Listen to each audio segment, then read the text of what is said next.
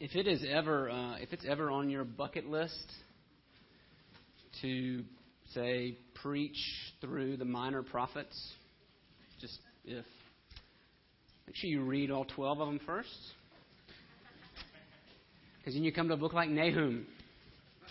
So if you would turn with me to Nahum, we're gonna we're gonna see what Nahum has to say today in our series on these short 12 books at the back of your Old Testament, these minor, short prophets.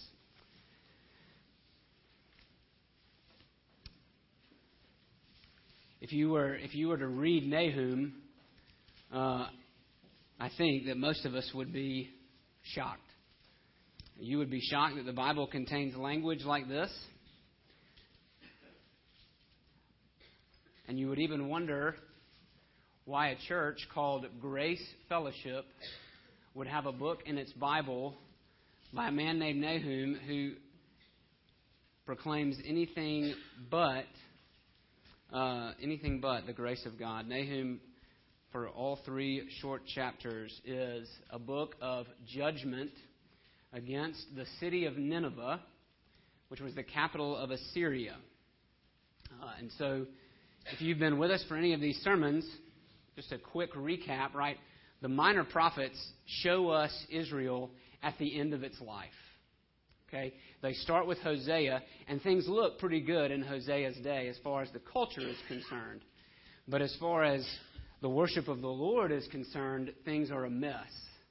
And beginning with Hosea, we see how Israel's departure from the Lord, from their one true God, means that their society will begin to unravel and fall apart. And that begins with Assyria wiping out the northern half of the kingdom, the northern kingdom of Israel, right? And by the time we get to Nahum, that has already happened. Assyria has taken away, has uh, destroyed the northern kingdom, and has exiled, uh, if didn't kill them, it exiled most of its people, and now they are in control. Assyria is in control of the remaining uh, Jewish people in the southern kingdom in Judah. Okay, and so the glory days of Hosea are gone, uh, and things are rather grim. Um, now, a, a, a, pagan nation like Assyria, a ruthless, bloodthirsty nation. Nahum says in chapter 3, verse 1, he calls Nineveh the bloody city, right? These, um, well, these terrorists from northern Iraq, what would be modern day northern Iraq, are in control of God's people. Uh, and so we did not plan uh, to preach Nahum uh, on the week after the death of 21 Christian brothers in Egypt. Um, but you can see that, well, God's people are no stranger, uh, no stranger to such things. So before we read through Nahum and look at what Nahum has to say, let's pray together. Again, Lord, we dive into a book that we are unfamiliar with. And for many of us, we may see here a God whom we are unfamiliar with. Um, language that we are unfamiliar with in the Bible, feelings that we uh, are afraid of. And so, God, would you be gracious to us as we open this up and as we go through? God, would you be gracious to me? as I preach a very, a very hard book, and as we listen to and try to learn from a very hard book, would you be uh, gracious in this process? Help us to understand, help us to make sense, God, and help us to even adore and worship you more uh, because of what we see here. So, Lord, would you help us to understand your word and really understand you? We pray it in Jesus' name. Amen. All right, with that introduction, are you ready? Nahum, we're just going to read a few verses in chapter 1 and, and then we'll stop. Nahum 1, chapter 1, verse 1. An oracle concerning Nineveh, the book of the vision of Nahum of Elkosh. The Lord is a jealous and avenging God. The Lord is avenging and wrathful. The Lord takes vengeance on his adversaries and keeps wrath for his enemies. The Lord is slow to anger and great in power, and the Lord will by no means clear the guilty. His way is in whirlwind and storm, and the clouds are the dust of his feet. He rebukes the sea and makes it dry. He dries up all the rivers. Bashan and Carmel wither. The bloom of Lebanon withers. The mountains quake before him. The hills melt. The earth heaves before him. The world and all who dwell in it. Who can stand before his indignation? Who can endure the heat of his anger? His wrath is poured out like fire, and the boulders are broken into pieces by him. The Lord is good, a stronghold in the day of trouble. He knows those who take refuge in him. But with an overflowing flood, he will make a complete end of her, of Nineveh, and will pursue his enemies into darkness. What do you plot against the Lord? He will make a complete end. Trouble will not rise up a second time. Right? Can you believe that? That um, that that ought to unsettle you. It unsettles me a little bit to read it. This kind of unrelenting psalm of destruction that's talking about our God right? That's talking about the God that we worship, the God who sent Jesus into the world to redeem guilty sinners. The same God, and we cannot get away with saying that the God of the New Testament is somehow different from the God of the Old Testament. He is the same yesterday, today, forever. Um, the writers of the New Testament wouldn't let you get away with that. Okay? In fact, they didn't even have the New Testament because they were writing it. So the, Paul and John and Peter and James, they had this book. And out of this book, they wrote about uh, and talked about the same God who would have grace on sinners. So uh, here's, what, here's what Nahum tells us. And this can be uh, scary, as it should be, and it can be both comforting, but it's this that God's just wrath comes upon his enemies. God's just wrath does, in fact, come upon his enemies. Right? I mean, right there in verse 2, okay, you have the name of the Lord. Right? If you, were to, if you were to read this in Hebrew, you would see this in verse 2 the Lord and vengeance, side by side, three times in a row. The Lord vengeance, the Lord vengeance, the Lord vengeance. Okay? Uh, so Nahum is obviously making a point, and at least one of those points is this that God is jealous.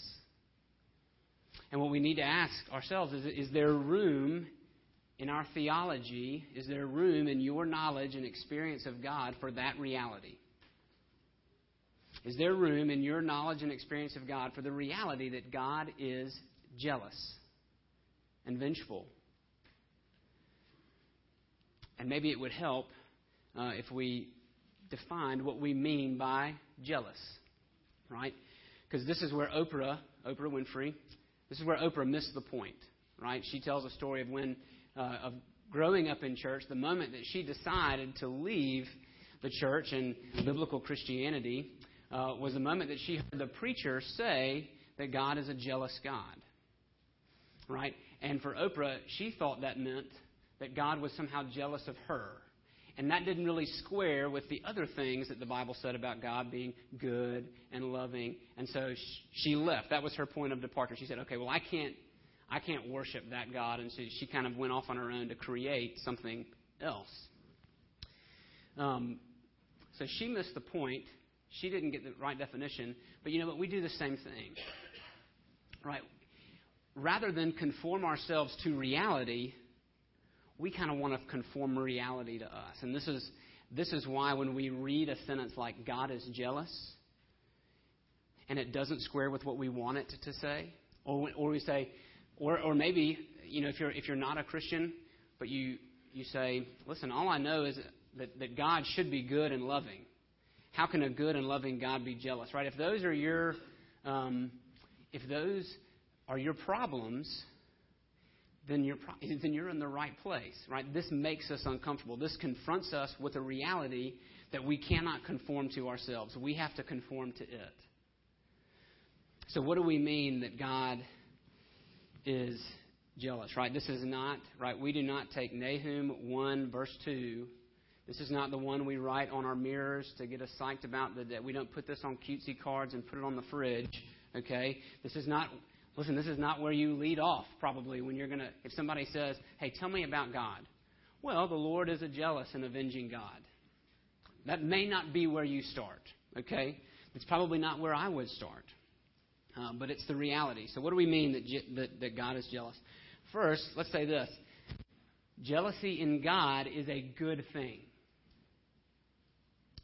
Now, in us, it does not look good. Okay? Or let, let me say this it doesn't always look good. But think about this. Um, think of a husband who is not jealous for his wife's affections. Ladies, would you want that man? Would you want a man who was indifferent? Uh, who was indifferent as to how you felt about him? Right? Men, would you want a wife who was indifferent to you? No, right? You want uh, you want jealousy to a certain degree. You want jealousy in your spouse, right? Or think about it this way from a parenting aspect. If my three sons like while I am alive and doing my job the best I can as a father, if my three sons were to call, this is straight from Jake McCall, so this is not my example, but if my three sons were to call another man father or dad, that feeling that wells up within me is a good and holy jealousy because they're mine, right? Uh, I've provided for them. I take care of them. I love them. Okay, I'm, I'm aiming to raise them. So they are, they are mine, and I am jealous for their affections, right? In the same way that um, spouses, you, you want your spouse to be jealous for you, kids, in the same way that you want your parents to be jealous over you. And I promise you do want that, right? We want a jealous God, right? Jealousy in God is a good thing because jealousy is a reflection of His love. Think about this question um, what, what is the opposite of love? Okay, good. Much get around. Hate, all right? Um, oftentimes, right, the objection that I hear is God cannot be love and angry. Or God cannot be love and jealous. But the opposite of love is not anger. For I think we could all attest to a moment when anger was aroused rightly out of love. Okay? The opposite of love is hatred. And this is from Rebecca Pippert. Uh, the opposite of love is not anger, but hatred. And the highest form of hatred is indifference. Right? Think about that. The highest form of hatred is indifference. Imagine imagine a universe where humanity rebels against its creator, um, where, where men from one religious group take 21 men from a rival religious group and they behead them. Right? So imagine that reality, but, but in, but instead of a jealous God who reigns in the heavens, what you have is a creator who says, eh. That, that would be concerning, would it not? We would be, uh, we would be appalled at that. And so I say that to, to make the point that you want a jealous God in control of the universe. You want someone who is angered uh, by sin. Right. So instead of God's love and God's jealousy being in contradiction with each other, actually, God is jealous because God is love. His jealousy is the reflection of his offended love. because God's love is offended by sin, because God's holiness is offended by sin. He is jealous for his glory, he is jealous for his people, and he moves in vengeance. Okay? Um, and now we need to ask this question Why does God care? Why is, why is God not indifferent? Right? We, we know, if we're familiar with the Bible or you've been around church I'm right, we understand that God hates sin and that God is holy. But why, why, does, why does God in His holiness hate sin? Why is He not indifferent to sin? Right? The Bible's clear from Genesis to Revelation that God will wipe out and do away with everything evil and sinful that stands against him. So he is perfect justice, goodness, holiness, truth, right? That is his glory. And everything that is against that injustice, blasphemy, hatred, anger, or unrighteous anger, right? All those sins that stand against him that are the sign of our rebellion, right? He will do away with that. But why? I was kind of struck with that question as I read through Nahum. Right? Why, why doesn't God just let it go? And I think the reason is this, and I think it's in this word jealousy. Because he loves so deeply. And he made the whole world to reflect his happiness and joy and glory. He made you to be like him. He made me to know Him and reflect His glory. That's the essence of life. Okay? Um, and when we rebel against God, when, when we sin, we actually, instead of choosing life, right, we introduce death into the equation and into God's world. And that's not the way He made it to be. And so I think the reason that God hates sin is not because it can hurt or kill him, but because it hurts and kills the very things that he loves. God is a jealous avenger. His hatred of sin is bound up in the fact that he loves what he has made, and he is angry when sin corrupts it and defiles it and destroys it in the same way that uh, you are jealous over letting your children run through the parking lot at the grocery store. Okay? Uh, I am I am rightly angry with my boys when they take off from the van to head towards the front of the store because I know the danger that exists between the safety of the van and the safety of the front door. And they do not and they are doing something that will bring great harm on themselves. And so I yell and I bring them back, right? God's jealous anger moves against sin because he hates it because he loves what he has made, okay? So God is jealous, God takes vengeance, right? If jealousy is his heart, then out of his heart comes vengeance. Again, we're uncomfortable with that because we confuse God's vengeance with our own. We think that right that God's vengeance looks like my vengeance. And when I get really angry about something, that I overreact. That's how I take vengeance.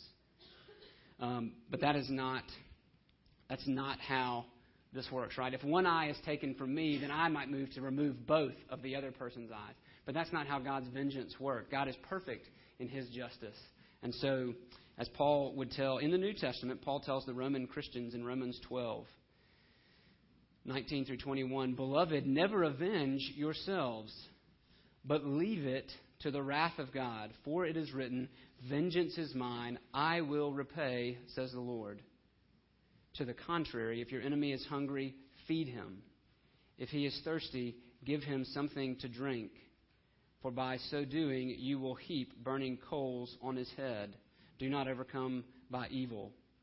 Uh, excuse me, do not be overcome by evil, but overcome evil with good. So Paul says that it, it is because God takes vengeance that we don't have to. It is because God is just and he will repay the evildoer that we don't have to. Right? That I can rest in his vengeance. And his vengeance is just and perfect. and it suits the crime. Um, flip over to, to Nahum 3. What you have in Nahum 2 is the actual description of the fall of Nineveh. Uh, and it's pretty harrowing, but I want you to I want you to read this with me in Nahum 3. Starting in verse 1 Woe! Woe to the bloody city, all full of lies and plunder, no end to the prey. The crack of the whip and rumble of the wheel, galloping horse and bounding chariot, horsemen charging, flashing sword and glittering spear, host of slain, heaps of corpses, dead bodies without end. They stumble over the bodies. And all for the countless whorings of the prostitute, graceful and of deadly charms, who betrays nations with her whorings and peoples with her charms.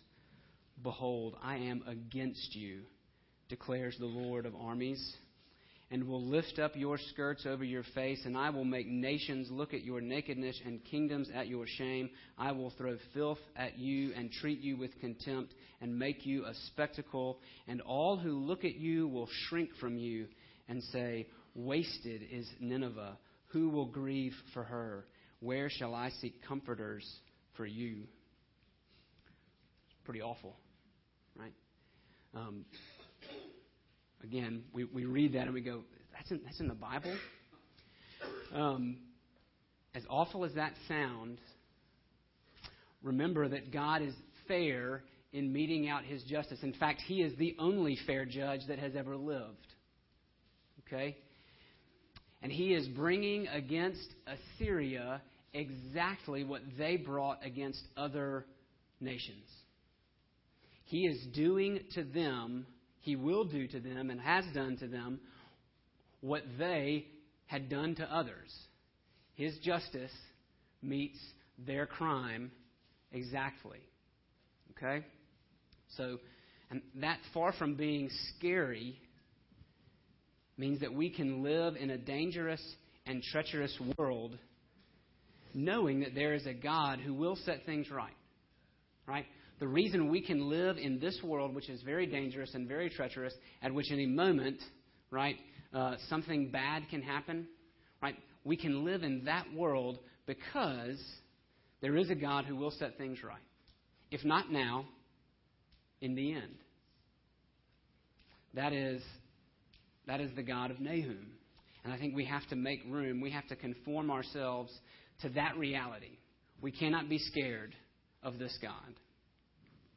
Uh, there's a there's a book, and of course now the name escapes me, but it's the it's the story of a man who goes to Ukraine uh, to adopt a daughter.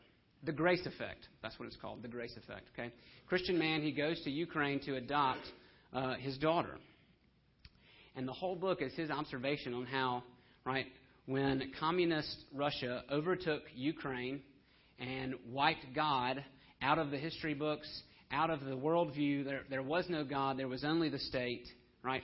What that did to people's moral compass. Um, and, he, and, he, and what he does is he takes the United States, where God has not been removed from the worldview, but where in fact the, the worldview is built on who God is, as revealed in the Bible, and Ukraine, where he has been taken away. And he shows how even in the, in the halls of justice, there is no justice, right? that in order to get anything done, you must bribe people. Um, and even then, they will still take advantage of you, right? Um, when you remove a just God out of someone's life, right? Because the the um, the objection is, okay, if God is just like you say He is, then that will cause people to be hateful. Then that will cause people to abuse other people that don't believe like you do. If you look at Ukraine, even today, if you look at any of the former Soviet countries where God was removed from the worldview, you will not see people who gladly take care of each other. You will not see laws followed meant to protect one another. What you will see is people abusing each other, like the powerful abusing the weak because they can. because they do not believe there is a God that they will face. They do not believe that there is a king on the throne in heaven that they will have to, to answer to. Right? If, listen, if the only end you can imagine is that you will go into the dirt and be worm food, if that's it, then you have no reason to live a good life. Right? Morality goes out the window because no one's watching. Okay? Uh, so that's why we must make room in our theology, in our heads, for the God of the Bible, the God of Nahum. Okay? He's just, He's an avenger. But here's the last thing I want to point out God is a comforter. What? How, how can you get God as a comforter out of this? Read again, Nahum 1 6. Who can stand before his indignation? Who can endure the heat of his anger? That doesn't sound very comforting. In fact, the answer to the question is no one, right? No one can stand before his righteous indignation. But there's another side to God's justice, and there's, there's glimmers of it in Nahum. And it's actually the beating heart behind his jealousy. Look at chapter 1, verse 15. Actually, so that you get the full effect, let's start at verse 14. The Lord has given commandment about you, Nineveh. No more shall your name be perpetuated. From the house of your gods I will cut off the carved image and the metal image. I will make your grave, for you are vile. Look upon the mountains, the feet of him who brings good news, who publishes peace. Keep your feasts, O Judah. Fulfill your vows, for never again shall the worthless pass through you. He is utterly cut off. What does Nahum see? Right? He sees, he sees the messengers, and they're coming from the battle. They're coming from the battle where their enemy Assyria has been crushed and Nineveh has been leveled, and they're running to Jerusalem across the mountaintops, and they're declaring good news. They're declaring gospel. Right? And what are they saying? Peace. Your enemy has been defeated. Now you can worship. Now you can keep your feast. Now you can rejoice because the one who lorded it over you, he is gone. Your enemy has fallen.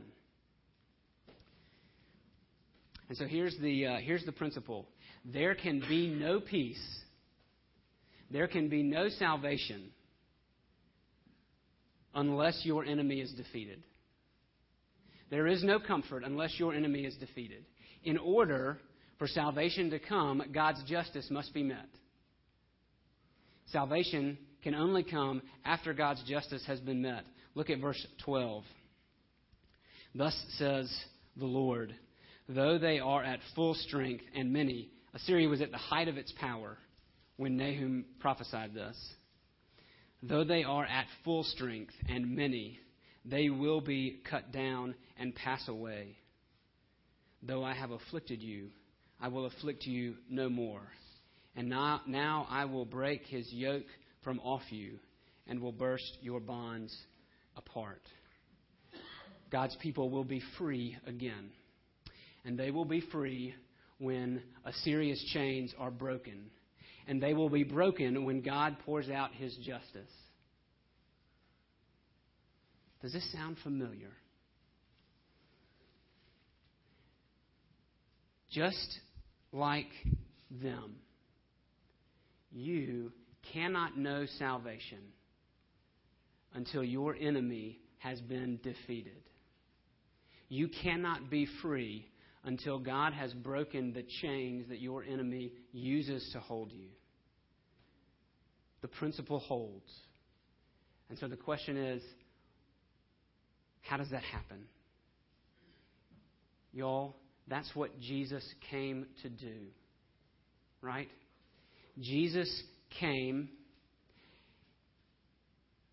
and they expected him to wield the sword.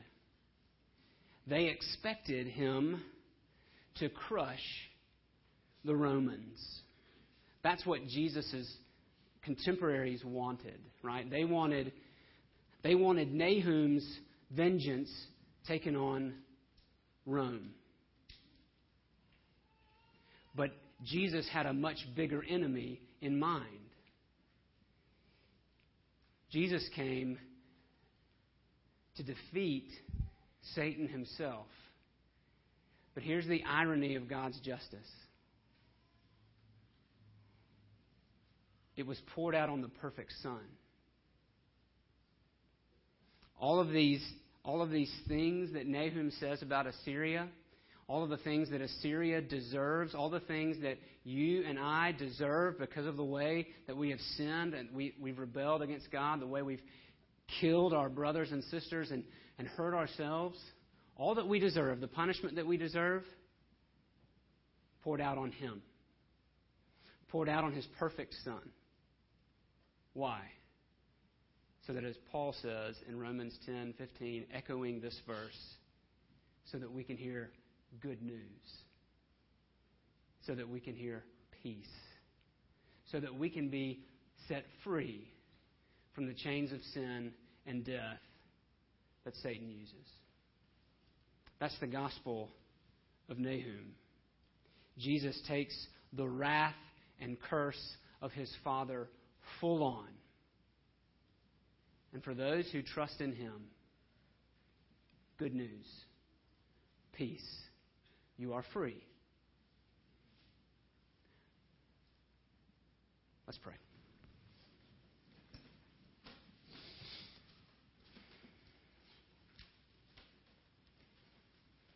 Lord, we do not like to read of judgment. I think because we know that we deserve it.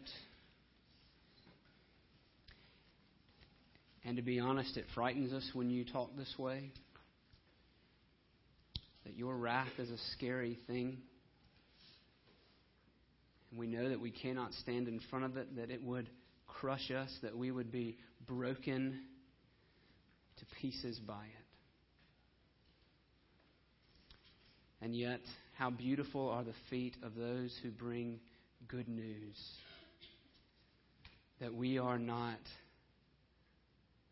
crushed, we are not obliterated, we are not wiped away, cast out of your presence forever because of Jesus. Because we have one who, for our sakes, was crushed who endured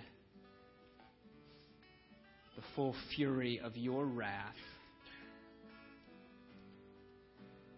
so that we would be set free. God, for those who have not yet embraced this truth, this gospel, this good news, I pray that you would redeem them,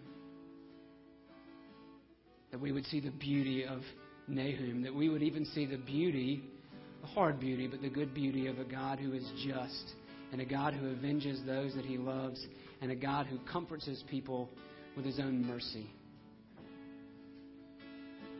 Father, we pray for the families of our 21 brothers martyred in a foreign land, those saints, those soldiers, true and bold having fought the fight and won the battle in you, they now rejoice. Oh Lord, don't let us be so complacent. In fact, we repent of our complacency like,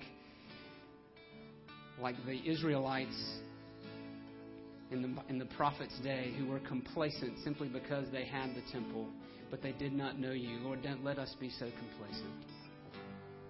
May we press on to know the one who has redeemed us and paid for all of our sin. We pray it in Jesus' name. Amen.